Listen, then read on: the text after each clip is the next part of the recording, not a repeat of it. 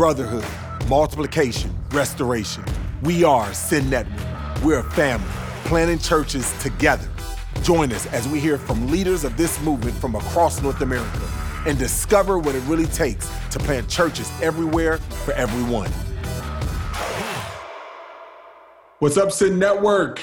I hope all is well. We are in it again, another day with we. Um, we are Send Network, the podcast, and really hopefully you are staying strong in the midst of this pandemic. I know that it is taking a lot longer than any of us have expected, but um, we have to keep pressing on, keep holding on to the and it's keep holding on to Christ and his unchanging love for you and for me and for his people. And so I am here today with Kesavan. He is the pastor of Fellowship Church in Rouge Park. And for those of you don't know, that is in Toronto, actually the east side of Toronto. Um, it is a place, a country that I love. It is the place in a country that I have lived, and I am excited always to connect with my fellow Canadians. Can I say that, Kesavan? My fellow Canadians, seeing that I have a, a brother and a sister, and I have lived some time in Canada. Absolutely. It's uh, awesome to connect with you. Yes. So I am excited, man, just to to talk with you today. I mean, you have an amazing story. You have been highlighted many times um, in Send Network, but just also just excited about kind of the the work that you've been that you've been doing. Like COVID nineteen has been impacting all of us. You just heard some new news you know, just about the schools and, you know, and the government and just reopening. I know that you guys are in phase three there in Canada. This talk to me about like a little bit about kind of where you are and how you've been navigating this season in the in the COVID nineteen pandemic. Um, yeah, so just like the rest of our country and uh, you know much of the U.S. Uh, in March, uh, we went on you know isolation, lockdown. Uh, schools were closed a lot of businesses, uh, people from working from home. Uh, so we experienced something that we've never experienced in my 30 years of living in this country, uh, trying to better understand. We have a number of people who work in the health professional in our church, and everybody, again, it's, it's very new.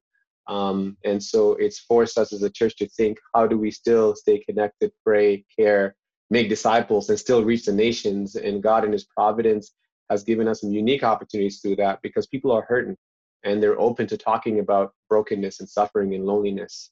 And so uh, it's a unique opportunity. Much of it is praying for wisdom as elders of the church and how we can both uh, shepherd our people and encourage the church to reach those who are around us. So, what have been your rhythms, you know, in this time? You know, are you are you gathering, not gathering? Like, what has what's your what's your rhythms? Um, so, uh, for the first few months, it's pretty much been online. Uh, from March from mid March till about uh, June. Uh, and then we went into stage two, uh, where um, they allowed up to 10 people to gather. So what we did was we we went to where we were in the beginning of our church plan. We were a house church. And so we, we made all of our small groups into a house church model, and um, that began to grow. And so we had to open up more and more homes uh, for those who were comfortable with it, for those who could safely host and so that grew and that helped us in our discipleship relationship. It helped us in our fellowship. Some of us were meeting in our backyards, wherever we could do so, or in the parks. Um, and finally, now, this coming Sunday, August 9th, uh, we are able to uh, meet uh, in person again in the school. We got our permits back, and uh, but it's very uh, controlled and there's a lot of uh, restrictions. Um, but we're grateful to meet again as a body, and we are looking forward to so is that would that be everybody? I mean, is there like in this phase three, like how many people are able to meet? Right. So it goes from a province to province, uh, also municipality, which is the city. We're in Toronto, and so our province actually actually said for uh, we actually in the month of May and June we're reaching out to our uh, political leaders in our communities as a whole and talking about that this uh, the local church is essential to the people in this community and how we care for them serve them um, funerals all these different things. So what we've asked for them was to allow us not to make a, uh, a just a number of 40 or 50 but make let it be um, a percentage of our capacity uh, the fire code capacity. So right now the, the capacity is 30% of your of your seating capacity. Uh, so if it's 300, then you get to have 90 people. So the school gym we meet in allows for more than 300. So we sort of capped it at 90 people. Uh, prior to the lockdown, uh, we were averaging just above that. So we're thankful that we can even have 90 people get back together. Yeah, amen. So, I mean, what would you say, just from a, as a missiologist, as a church planter, and you know, trying to plant your church, trying to get your church going? What has been some of the challenges during the COVID nineteen virus and pandemic, and what has been some of the like the actual joys? And it's actually you've learned some new normals and new some new rhythms when it comes to um, pastoring a church in this pandemic. Right. So uh, with every culture, we you know we've been having to deal with and help people process uh, cultural idols like hey if my life is consumed with sports eating out there's a lot of stuff already all, all of a sudden that we're taking away that we con- are consumed with so uh, we have people that we're trying to walk with that all of a sudden don't know what to do with their lives and it gave us an opportunity to actually talk about the reality of the gospel how that's all encompassing and that how that gives us purpose and meaning um, and where we find true fellowship. That it's not in the world ultimately, but it's with the one another's. Uh, we've had people who just um, experience uh, seasonal depression, uh, loneliness. So there's been a lot of in care, but also a number of our members have been able to uh, be vulnerable and open up to those who are not in the faith uh, mm-hmm. around them, friends, family, maybe students, and reach reach them and, and, and evangelize. And we have people who've come to faith during this time. Hmm. Um, and so that's been neat. Some of the uh, some of the fruit that the Lord has graciously given us is that because we were uh, separated and we were on our own, um, some of our members wanted to pray more. So in the months of April and May, we had prayer calls every evening where people can dial in uh, and we prayed for about an hour. We've had a number of leaders step up and take turns, so I'm not the same person doing it every night. And it was wonderful to see our people pray together during this time. And so we would pray for various things. And as we prayed together, our main aim was help people read a passage of scripture and pray it. So also teaching our people how to pray scripture, Christ-centered prayers, not just man-centered prayers. And right. so those things gave way to fruit of just further being able to um, walk in joy, encourage one another. And now that we're opening up, uh, our sense is that we have a, a greater level of, of, of of, of value uh, for each other, for the local church, uh, and what God is doing. No, man, that's amazing, isn't it? Nothing, it's nothing like times of crisis or times of darkness that can bring a church together, and especially in a time when we're not in control of so many things. So it's always beautiful to see that um, taking place. You know, and so 2020 has been a really crazy year that we are experiencing so many different things. Like we, we we've been talking about, we're in the midst of a pandemic. We, you know, specifically in the U.S. I don't know how it is in Canada, but in the U.S. there's unemployment rate is through the roof. There's economic downfall. I mean, there's so much that is taking place. Businesses are shutting down, but there's also racial tension and ethnic tension that has taken place in the United States. Um, you know, talk to me a little bit about kind of the history of Canada's like racial tension or ethnic tensions, or specifically kind of, or even your experience in that. Is like, is it similar? Is it different? Like, what, what as you have seen kind of this taking place over here in the states, how does that?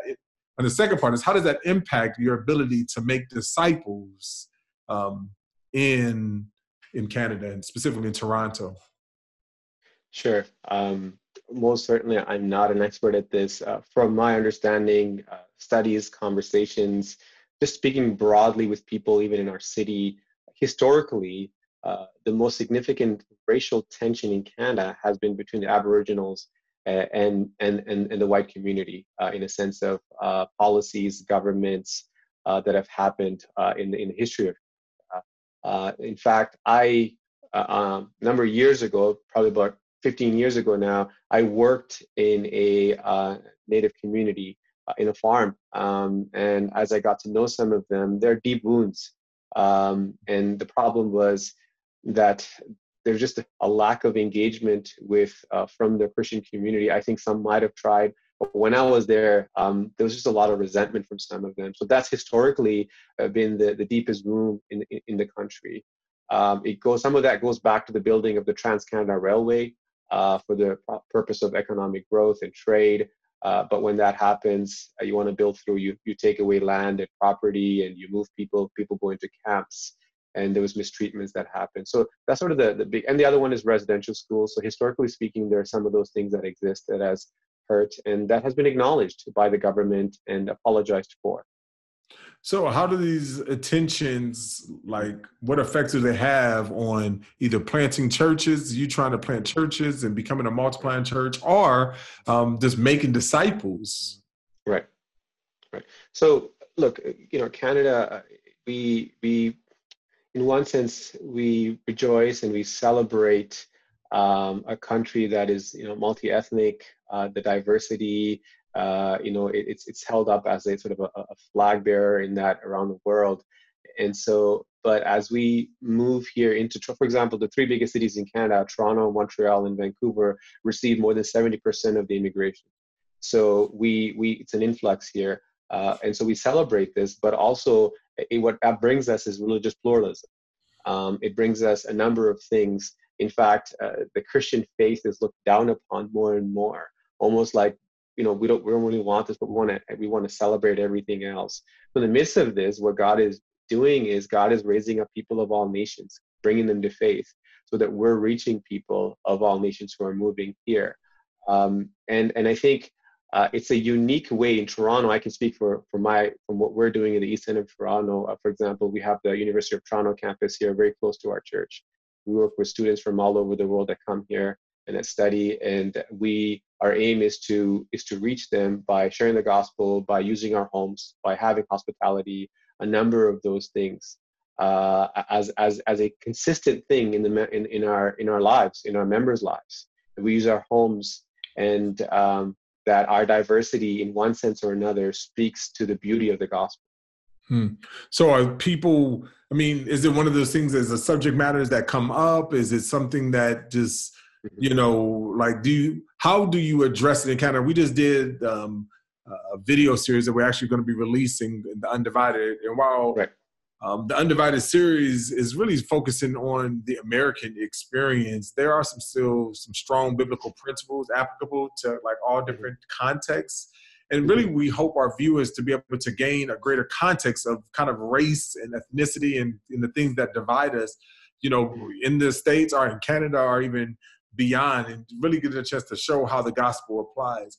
But my question to you is Is there a sense where it's kind of like, you know, this is not something that you, that oftentimes you talk about, or, you know, this, this not a, it's not an issue specifically relating to your church. I, I mean, I recognize that Toronto is the most diverse city in all of North America. So I wonder specifically about, about a place like Toronto that has such diversity, like you said, so many um, so much diversity, so much culture, so much ethnicity. It's just like they're bound to be tensions. And my question is, is that um, how do you guys address that tension and right.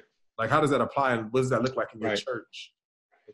Yeah, that's so true. Uh, I think it's often said that between Sydney or London and Toronto that we're one, two, or three when it comes to diversity of, of, of ethnicities. Uh, in fact, more than 50% of the population in Toronto are people who are born outside the country. Mm. So we're, we're, quite diverse. Uh, but for all, again, it's the celebratory aspects of it. Um, it is not hard for us to judge others. In fact, uh, as, as, sinners, it's a natural reflex of all people that we prejudge people based on skin, gender, age, or even style. Um, and so this is of the this is really true of even in Toronto. Uh, as you move further away from the main cities, that might be even a bit more but uh, let me share some similarities and differences as we think through this between even like Canada and the US. Uh, we are multicultural. Uh, we have many minority groups here in Canada. Uh, and of course, that includes the Black community, the Asian, the Latino communities, just to name a few. Um, and so we're founded by, you know, European imperialism. We have Judeo-Christian values, um, and there's vast opportunities for for success, for for for progress.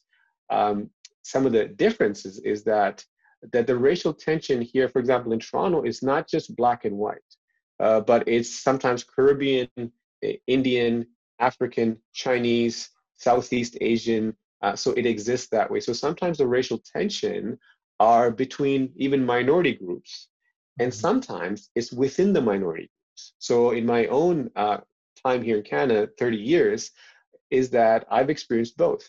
Growing up, going to school, I've experienced tensions between, I come from a Tamil background, the Tamils uh, and sometimes the black students, but sometimes the Tamils and the whites. Uh, there's a, you know, we're trying to learn English, for example, and people are making fun of you. I've been told, hey, go back to your country. Um, so a number of those things. And then it's within the minority groups even. And sadly, over time, sometimes we turn on our own. And and that's how I got into trouble. That's how I, as a 19-year-old, ruined my life. And, and God, by his mercy, saved me and opened my eyes. So it's not just the, the black and white, but because we have the diversity of these communities, sometimes it's within, and sometimes there is a lack of trust from one community to another because of a particular example. Let me give you one example. I sat in maximum security prison many years ago here in, in our province, and I sat across the table from the head of the KKK in that prison. And I asked him, hey man, like, why do you feel this way towards people of color? And, and he said to me, pretty much, he just shared one experience of one person of color that it harmed to them. Hmm. Right. And so I think it's a very common experience among people in that group. And yet I was able to have a conversation with him and challenge him on that, saying, hey, that's just one person. You can't judge all of us because of that one experience. And so sadly, even minority groups, we tend to sometimes hang on to some of those things, whether it's a business transaction or something, and fail to trust the other person. Man, yeah, that that's huge. I mean, and a lot of times that's really what's happening. A lot of times when I think about, you know, running to the to the tension of injustice, but running with the heart of reconciliation, oftentimes mm-hmm. we're not able to give get over our own kind of cultural biases, our own kind of stereotypes and stigmas that have come because of whether it's a traumatizing thing that has happened to us in the past. And oftentimes we have to do that. And so I oftentimes talk about the rep model that if we're going to um, like build bridges and become advocates, that we have to rep Christ. And it's REP, it's the idea of reflect personally, empathize corporately, and pursue reconciliation. That we got to reflect kind of on our own experiences because it's our story that we end up projecting on everyone, right? Is this like if you see another black man or another white man or whatever, that is the stories of my interactions with previous white, black, Indian, you know, mm-hmm. um, people that causes me to begin to project on the whoever's in front of me, you know, and so we have to recognize that there none of us are coming and entering into relationships objective. We have our prejudices. We are already prejudging and it's impossible for you not to prejudge right, right. but it's but it's not allowing those prejudices to impact us. And so when you're in a, a city so diverse as toronto where you're coming in with all different types of nationalities all different types of experiences and one bad experience can impact so much you know mm-hmm. for us um, and so much for so many people my mm-hmm. question becomes to you is that you talked about the diversity in your church and how you celebrate the beauty how do you put that on display you know for right. other people to see how do how do you celebrate that how do you allow people that are not within your church to show the unity that Christ can bring, that He's torn down the dividing wall right. uh, with the gospel. Right, right. I mean, you know, look, this week uh, on Wednesday night, we were praying through uh, Ephesians 2. So we tried to select a portion and we read it and we prayed.